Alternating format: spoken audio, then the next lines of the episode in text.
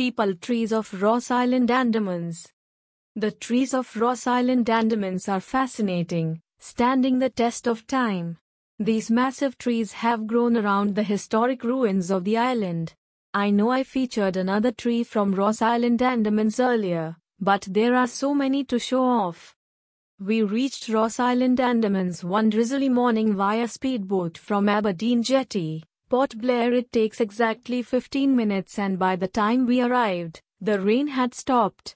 Convenient, because one has to cover the island on foot and walking in the wilderness when it is raining can be quite dangerous. Slippery slopes and slushy paths. However, the rain stopped long enough for us to explore parts of the island before we were due back on the jetty to proceed to North Bay Island. We had exactly two hours, and we set off. Ross Island now known as Netaji Subhash Chandra Bose Island in the Andaman and Nicobar Islands is among the most picturesque with its historic ruins and an interesting history. Beautifully preserved for tourists, visiting hours are from 8 am to 5 pm. There are no hotels on Ross Island. Also called Ross Island Penal Colony, the island was originally a convict settlement established in 1858 by the British colonial government in India. The aim was to jail a large number of prisoners from the Indian Rebellion of 1857, also known as the Indian Mutiny. It was initially occupied by the British and then by the Japanese during the pre-independence era. The island was a residential colony occupied by the British with a bakery, a church, shops, etc. Later, during the World War II, the Japanese took over the island. We saw a Japanese bunker as we got off our boat. After the war, the island went back to the British. The story goes that an earthquake forced everyone to abandon the island.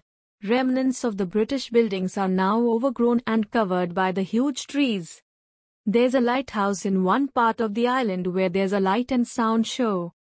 We were dazzled by the lush greenery on one side and the vast sea on the other. And the trees of Ross Island's Andamans? They were like heirlooms. So many aerial roots. The trees themselves are massive and grow around the ruins on the island. The island has lots of deer. The deer came to us and were quite friendly, roaming around. They were probably accustomed to visitors and didn't mind being petted. There were also peacocks, we were told but we did not spot them although we did see feathers strewn around. Yup, I carried one home. We did visit the ruins of the old church amid the gorgeous, massive ficus trees. There was also a small children's park and a Japanese pond. We simply enjoyed walking around taking photos and the time just flew. We saw some magnificent ancient machinery and turbines that must have been used hundreds of years ago. Just as we were returning to the jetty, the skies opened up and the rains came down heavily. It's funny though, it is really refreshing to feel the rains while visiting beaches and islands. And of course, by the time we left Ross Island and headed off to North Bay Island, the sun was out again, determined to give us a good time. Trees of Ross Island's Andamans. Today's tree is this gorgeous peepal tree. I love how it looks, as if seated comfortably forever. The structure around which it must have grown has long disappeared, but nature has ensured that the tree is timeless. I swear the roots have stories to tell. The branches swaying over the waters probably talk to the sea. See on one side, a comfortable bench by the tree, and one could sit there and stare at either side, enjoying the peace and the sounds of nature absolutely standing the test of time for centuries.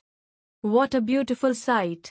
If I could go back, I wouldn't photograph what I missed the first time around.